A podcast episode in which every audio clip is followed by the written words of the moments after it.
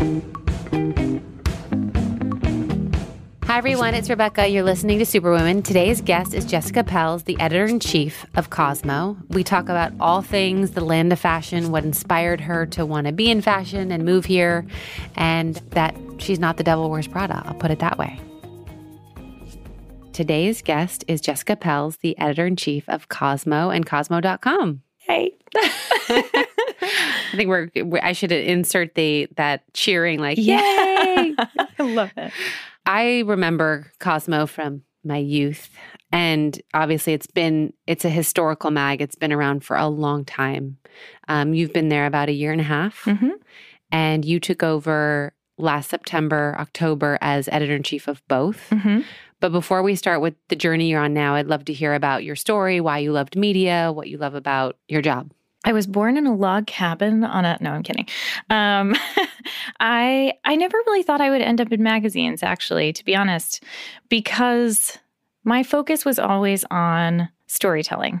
When I was younger, I was obsessed with reading and writing, and I got really into movies when I was in, I guess it was middle school. And I did this nerdy thing where I would watch a movie and then immediately I would watch it again with the director's commentary on. Do you remember back when DVDs existed? yes and I loved uh, the storytelling first, but then the insight into how the story got made. And so I, as sort of a writer first, was obsessive about stories. And then I, I was a very serious ballet dancer for a long time. And that's what brought me to New York. I, when I was 14, I um, came here to study with American Ballet Theater for the summer. no big deal it was just the summer program, although I did take a class next to Baryshnikov, which made my life. Ugh. But um, the only way my conservative parents would let me stay here on my own was if I lived in a nunnery. So I did. There was plastic on all of the furniture, and the nuns cooked all the food. So all I ate was bodega mango that entire summer. was the food bland Uh huh. okay Yeah. I At- can't at imagine best. like nuns indulging in like flavors. Yeah, indulge is not a word I think in their vocabulary. um, there were no boys allowed. I totally snuck a boy into the building, but um, so I was serious about ballet for a long time, and and ballet is about storytelling, and it's about performance, and it's about evoking emotion. I got to a point when I was nearing the end of my high school time and thinking about college, and I realized that. I was a good dancer, but I wasn't the best dancer. Same. I didn't know you danced. Yeah, I was in modern and I was like, you know I'm not I'm not gonna be Baryshnikov or like any of the greats. So why bother? Yes, it's such a brutally competitive world. Yeah. And if you're going to be in the corps de ballet of some tiny company no one's ever heard of, that just, I knew I was too ambitious for that. And I also knew that serious ballet dancers didn't go to college because those are critical years in your career. And I, I wanted to go to college and I wanted to, I was a total nerd. And so I, uh, I went to NYU and initially I was an English major, again, focused on storytelling. I wanted to be a writer, an editor. And I got really attracted to, um, the the stage. I directed a play when I was a freshman, which was a bizarre thing I had never done before, but decided to just why not, you know, just try it. So um, I directed a play all by myself, and uh, and I loved that as a new kind of storytelling.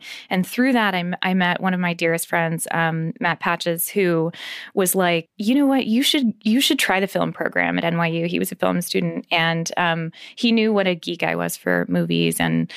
I looked into it and I transferred to Tisch, which is the film program at NYU. And so that was the kind of storytelling I did for a long time. I wanted to be a director and I thought that I would be. And I realized, unfortunately, what a sexist industry that is. Tell me And- about Did you did you not even bother entering it because you saw the landscape of like male directors versus female or There were basically, there was no Kathryn Bigelow when I was in school. There just wasn't that kind of a role model. But it's also, I'm a very practical person. And I started to think about this thing that no one teaches you in college that I wish everyone taught in college, which is the lifestyle that comes with the career that you're choosing. Right? It's just when you're in college, it's all about like, this is what I want to be. This is what I want to do. You're not thinking about the fact that in film, you're working 18 hour days on a project by project basis, which means you don't know where your next paycheck is coming from. You're not getting health insurance. And I am a very detail oriented Virgo who needs structure in my life. And so I knew that film, while a great love of mine always, and I, it's come full circle. Now I work on video at Cosmo, which is really cool. Um, but I knew that the film lifestyle wasn't right for me. And so in college, I started interning. I started at the New Yorker and then I went to Vogue right after that. And I just fell in love. It was like the perfect combination of all of the kinds of storytelling that I, I loved. Um, I also really loved once I got to Vogue, I loved focusing on women as an audience because I felt like women were underserved. But there was also this really immensely attractive thing that was sort of the opposite of what I saw in film, where in women's media, young women had a seat at the table and higher level corporate executives, men, would listen to them and look at them like, well, she's the expert. She knows what she's talking about. And I thought that was really inspiring and unfortunately rare. And I think that more than anything is why I stuck with magazines above all else. So, speaking as someone who, at the same time, is a feminist, but also loved Barbie and never felt like Barbie made me like I was never one of those people that like played with Barbies and then thought, oh, I need to look like Barbie. Like that mm. didn't enter and it was a doll. I know a lot of people feel like Barbie, they needed to look like her and it messed with their head. But how do you feel with what you're doing at Cosmo? Like it used to be like a magazine that was all about sex tips, and that's mm-hmm. what I would mm-hmm. read it for when I was 16, like all the great positions. And I'm not gonna lie, the tantric sex article really shaped my 16 year old sex life. Um, how do you sort of balance that, right, and what it was known for in its legacy, mm-hmm. and like bringing it into a modern day where women might want to know about sex, but they also need to know about money or mm-hmm. all these other topics that are so key to us? It's really interesting in looking back at I did a deep deep deep study of Cosmos history before I took over the magazine in October and what really struck me about it is that it was really broad. It was known for its sex tips because I think that's what people went to it for that was so that's what was so unique about it. Um, and it's it's sort of sole, you know, spot in the market that no one else was in.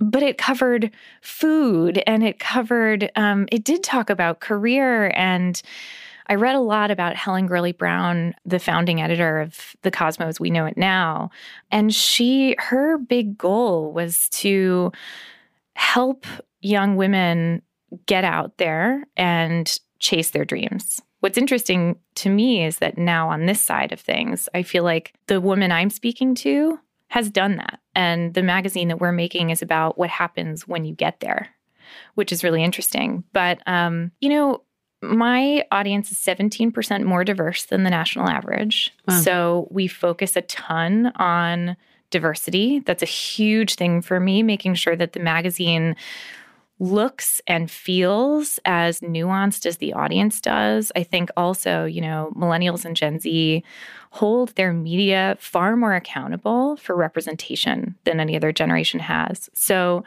I've been working hard with my fantastic team to make the magazine look a lot more diverse and a lot more like the people who are reading it because I do think that matters. I'm the same way you were. I did I did play with Barbie. I left my Barbie dream house. Um, but I never thought I had to look like her. Right. Granted, neither of us look that far afield from Barbie. You know what I mean? I'm not saying that we're blonde and have those bizarre proportions, but we're, you know, sort of in that world. And so I never felt like I was playing with something that um, was so far removed from my world. But I do, I do recognize the influence that media has. I think there's been a long narrative in the last 10, 15 years of um, readers and consumers calling out women's media for not being representative enough or diverse enough and not showing enough body types. And to your earlier question, not focusing on the serious issues that women really care about. I guess what I'm saying is, I think women were frustrated for a long time with the perception that women's magazines made them seem fluffier and flakier than they really were, right. right. The media that we all consume now does focus on politics and it does focus on substantive issues.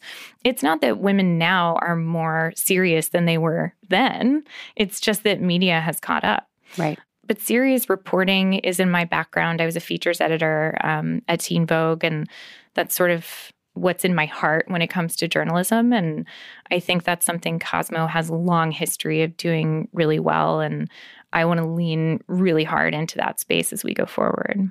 So most people who have seen Devil Wears Prada imagine an editor in chief's job as that. Can you define for me, like as an editor in chief, how is that different from being a features writer or mm-hmm. different from being a market editor, so that people can understand like what your day to day actually looks like and your your role versus what the movies say? Yes. and I the funny thing is I have sort of been on both sides of that equation because I started as the assistant to the editor in chief at Glamour, Cindi Leive, who was such a great champion of mine and was nothing like Miranda Priestly. Um, except that she was very smart and very driven. Um, so it's funny that movie has sort of, I've lived that whole movie by now. I think once you get to be an editor in chief, you've kind of done a lot of the other roles that uh, work underneath you. So you have a decent understanding of what it does take to be a market editor or a features editor or a copy editor or a research director. But what's different about what I do is that I am responsible for the entire output of this brand. And what's changed so much about being an editor in chief from Helen's day to mine is that Helen had a magazine. She had a very big, very, very big magazine. I have a magazine and a website and a YouTube channel, an Instagram, um, you know, a, a Twitter, a TikTok platform, an Alexa show, a podcast, a new fragrance line. And you're responsible for every, So like you look at every Instagram that comes out. Do you read all the captions? I do. You I approve all the TikTok videos.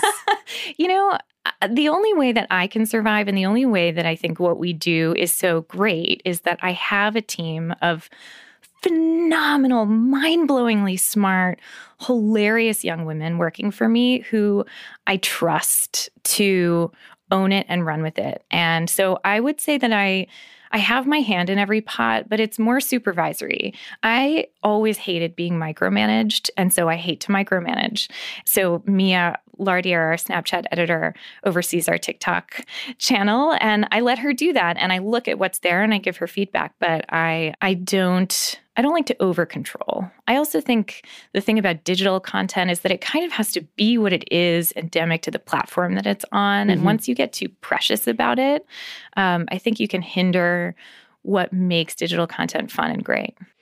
So uh, I hear, you know, obviously in, in the news, it's always like the death of magazines. And now I have a lot of people in media, digital media, like it's the death of our industry. and I'm like, well, everyone, like someone's going to survive, right?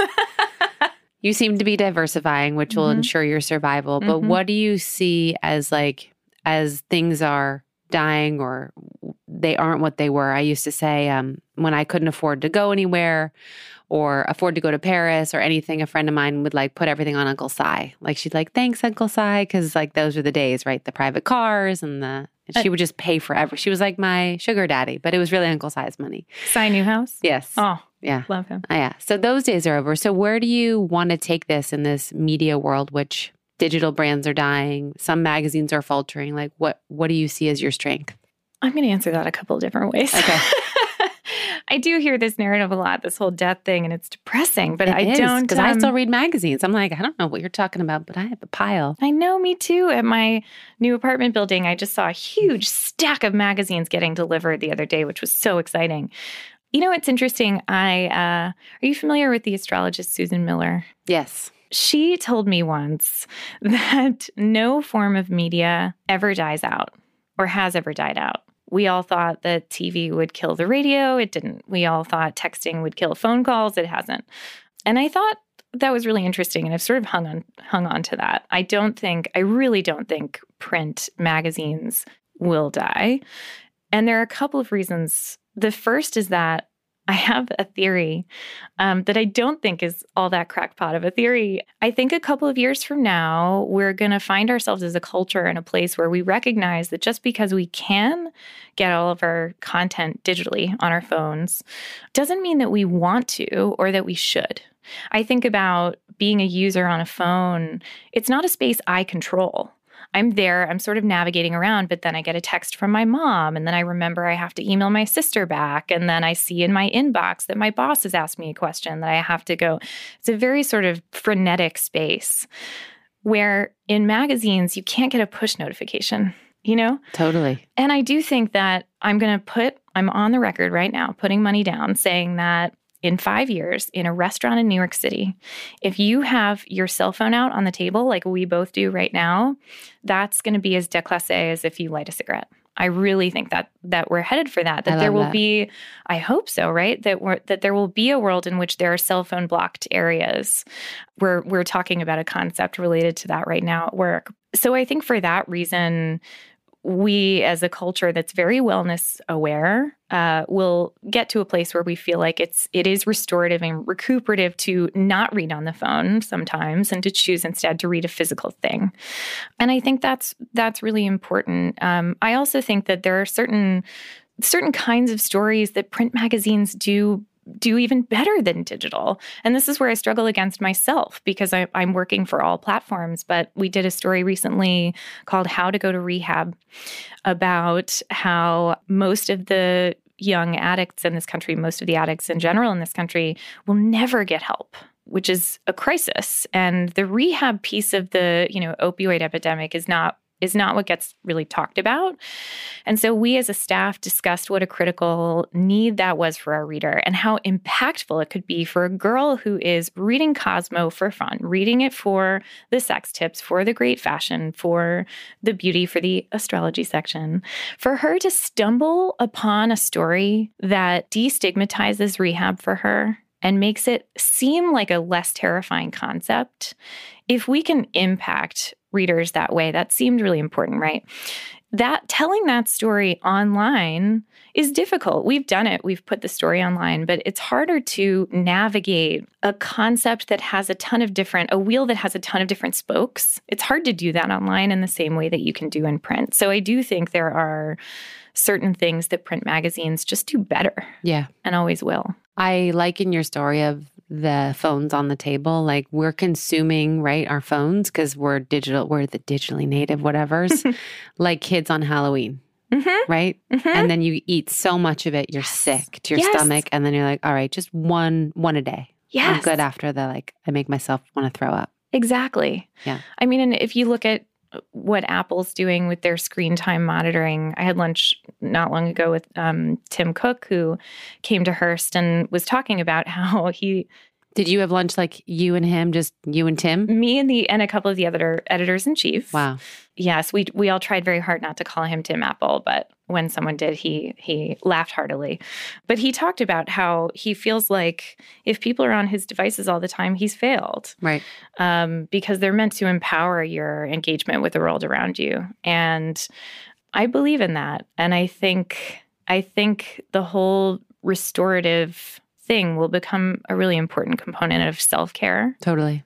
Yeah. So a lot of the women that I interview have encountered whether it's a glass ceiling or uh, being held down or and i'm not trying to make the podcast only be about that but i've always felt that in fashion while it is mostly women it's a lot of women like kicking each other down or like throwing each other under the bus or in full transparency like me yelling at the leading fashion membership organization saying you've nominated the same women for several years in the in a row and there's like two and you've given the award to the same fucking men over and over again like why do you have a woman at the head of this who's mm-hmm. not empowering more women mm-hmm. um, or supporting them so what do you think has to change about our industry and what can like listeners do to like make sure that the other women in the room are are brought along for the ride it's so interesting i i feel like in a certain way we work in in close adjacent but maybe not the same industry because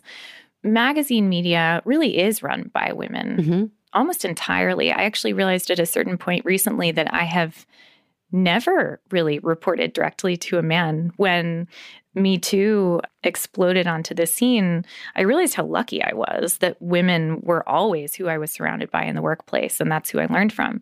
I do feel like early on, it certainly felt like a bit more of a, a barbed ambitious kind of place where we all had to jockey because what is similar about your industry and my industry is that there are so few positions, so few opportunities, but so many women, so many people who are interested in them. Correct. So I think the competitive nature of our work makes it a little bit less, how shall we say, hospitable to general kindness towards each other, right? Like competing brings out your worst sometimes.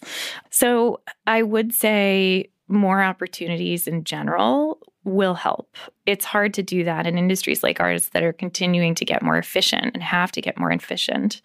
But I think not feeling like another woman in the room means that there's one less spot for you right. is key. I hope that's not the way anybody who's listening feels anymore. It has you know i have felt like that at certain points in my career. And i certainly hope that your listeners don't have to deal with that. So what is the best part of your job and the worst part of your job? Ooh this is going to sound cheesy. It's hard to nail down a best part because I love so much of it. It is so fun. I am having so much fucking fun. That's awesome. It's the most fun. And it's cool to see when people ask me what I do and I tell them I work at Cosmo, their eyes light up because everyone knows Cosmo. They right. all know a different kind of Cosmo, but everybody knows Cosmo. Mm-hmm. And they're as excited about it as I am, which is really cool. But I think right now, the best part of my job is being able to come up with big, exciting ideas that haven't been done before that maybe aren't in the mode of traditional magazine publishing. You mentioned earlier that we're diversifying to invest in our future. Mm-hmm. And that really is what we're doing. So we're thinking of events. I just had an event idea this morning I'm excited about. We're thinking about products. We're thinking about brand extensions that aren't us stretching Cosmo thin for the sake of like getting it out there, but are but are what is the power of this brand and how can we leverage that power in a new place that will offer benefit to our not just reader but our our consumer, our girl that's really exciting to me to, to flex a lot of different muscles. You can tell from my background too that I I like to do a lot of different things, and I I think my career has been marked at this at least by now at this point by adapting and taking the sort of central skills of storytelling and reaching an audience and evoking an emotion um, and doing that in a lot of different ways depending on on where i am at the particular time and teaching myself in certain ways how to do that. So being in a place now where i can flex all kinds of different muscles at the same time is really sick. And also i love managing. I, I love being a manager. I love having i have this inspiring staff of millennial and Gen Z women who are so cool and confident and they have such great ideas. And so i, I love being a manager and i love um, i also love to edit so it's it's amazing to be in a position where I can do all of that and where I can sort of choose. Okay, today I'm going to spend my time doing this. Um, the magazine schedule is, is pretty demanding, so it's twenty four seven, right? Ooh, yeah, um, it really is. But um, but being able to sort of guide where I put my focus based on what the needs are, that's really cool. My least favorite part of my job I probably I don't get as much sleep as I probably should. Yeah. Um, my staff knows this about me, unfortunately, because I am the horrible person who sends the like 3 a.m. emails. Yes. Um, they all know. I hope. Hey guys, if you're listening, please make sure you know this. Um, they all know not to respond to me. Uh, but you have to get it out hours. of your system. I get it. Yeah, I wish there were better like email scheduling tools in this world or Slack scheduling tools because I have to do it when I'm thinking about it or when I have time. But um, that's probably, and that's something I'm working on time management, drawing boundaries, finding ways to take care of myself as a person as much as I take, self, take care of myself as a as a professional. And I think at this stage, I'm starting to, I'm about to turn 33. You are so young. oh my God. I'm starting to, at this age, I'm starting to realize that me being a powerful, effective professional is almost as much about me being a healthy, happy, person that like having fun in my normal life is a valuable thing for me to come and bring back to my work. My tendency is to pour it all into the job.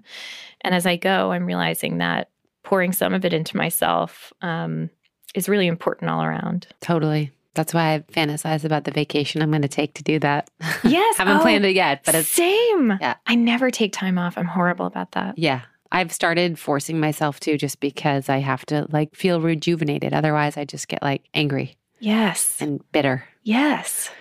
So I have two questions I like to ask all my guests. Probably been prepared for this, but um, what is one thing we'd be surprised to know about you? I cut my own hair. Oh, I know. that's good. Your hair looks great. I was already. I was looking at it before. I was Thank like, oh, I like you. her cut. Thank you. It's I do it partially because I am a Virgo, so I'm a I am a control freak. But um, when I was in college, my mom took me to um, Vidal Sassoon, and she said, "Let's let's get you a fun haircut." And I told them, "Do whatever you want." And I meant it. So they took me from like waist long, you know, ballerina hair. You Yep. have to put it up in a bun. Um, they gave me a pixie, and I loved it. But holy shit, that's hard to maintain. Yeah. And I didn't, as a college student, I did not have Vidal Sassoon maintenance money. So I started just cutting it myself with a pair of manicure scissors. I still use that same pair of scissors.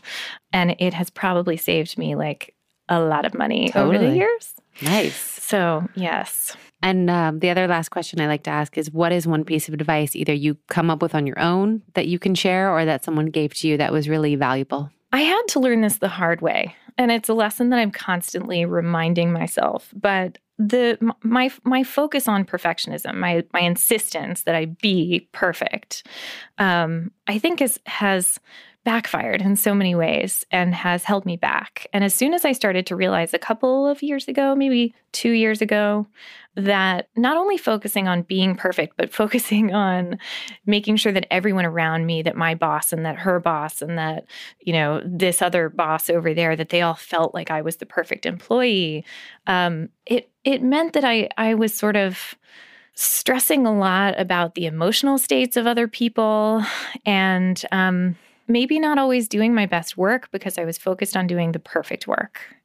And I know now that there is no such thing as the perfect work, and there is no such thing as the perfect employee, which sounds obvious probably, but um, was earth shattering once I realized it. And when I started to shed that, which again I'm still I'm still peeling off those layers, but when I started to do that, then I started to be brave and bold and to take risks. And I started to get more satisfaction out of my own work, my own ideas. I believed in my own ideas more because I was less focused on measuring them against what I now realize was some imaginary, you know, rubric. Um, so dropping the perfectionism, it's it's hard, but I think that's really changed my life. That's amazing. I love that. Thanks. Yeah. Thank you so much for having me. Yeah, this of course. fun. Yeah, of course. That was Jessica Pels. To find out more about what she's up to at Cosmo, you can follow at Cosmopolitan.